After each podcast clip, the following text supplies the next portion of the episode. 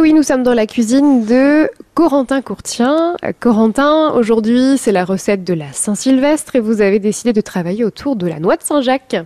Et oui, tout à fait, un produit festif, un produit de saison. On en retrouve partout. Euh, la Saint-Jacques d'Arquy, la Saint-Jacques de Cap-Portrieux, euh, la Saint-Jacques de, la baie de Seine. Donc on a vraiment, voilà, par rapport au goût euh, qu'on veut, si on préfère un peu le goût de noisette, un peu partir sur les erquilles.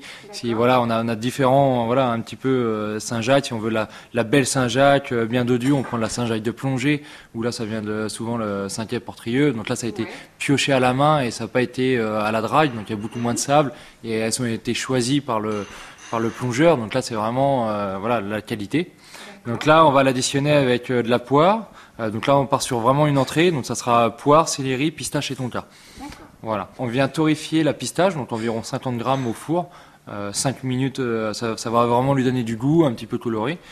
J'imagine qu'on enlève la coque. C'est ça, tout à fait. Ouais, C'est ça, on, précise. On enlève la coque, on obtient les pistaches. voilà, on faudra à peu près avoir 30 grammes de, de pistaches crues.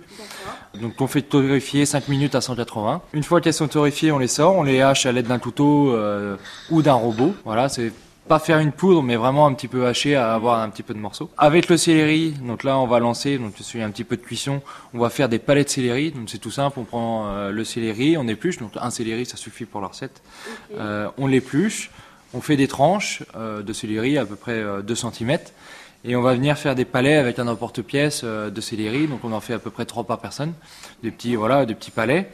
Qu'on va cuire 20 euh, minutes au four à couvert avec 20 grammes de beurre et 200 grammes de fond de volaille. Donc ça, ça va donner du goût au céleri. Puis il y aura une petite note euh, terre-mer, on va dire. Voilà. Donc ça, on les laisse cuire 20 minutes au four. Et puis le reste du céleri, du coup, avec toutes les chutes, eh ben, on va faire une, purée. Donc là, on va cuire le, le, céleri avec moitié eau, moitié lait. Ça permet au céleri de rester bien blanc. C'est si on fait que avec l'eau, on va dire que le blanc, il sera pas pur. Hein. on sera, voilà. Plus marronné un petit ça, peu. Plus marronné. Donc là, le fait de le cuire avec moitié l'eau, moitié lait, moitié eau, ça va vraiment avoir quelque chose de. Petite astuce. C'est ça, tout à fait. Donc ça, voilà, on obtient notre purée, on la mixe avec, euh, pareil, un petit peu de beurre, donc 50 grammes de beurre, et puis euh, un soupçon de crème, histoire de, voilà, d'avoir une... Généreux. Voilà, c'est ça.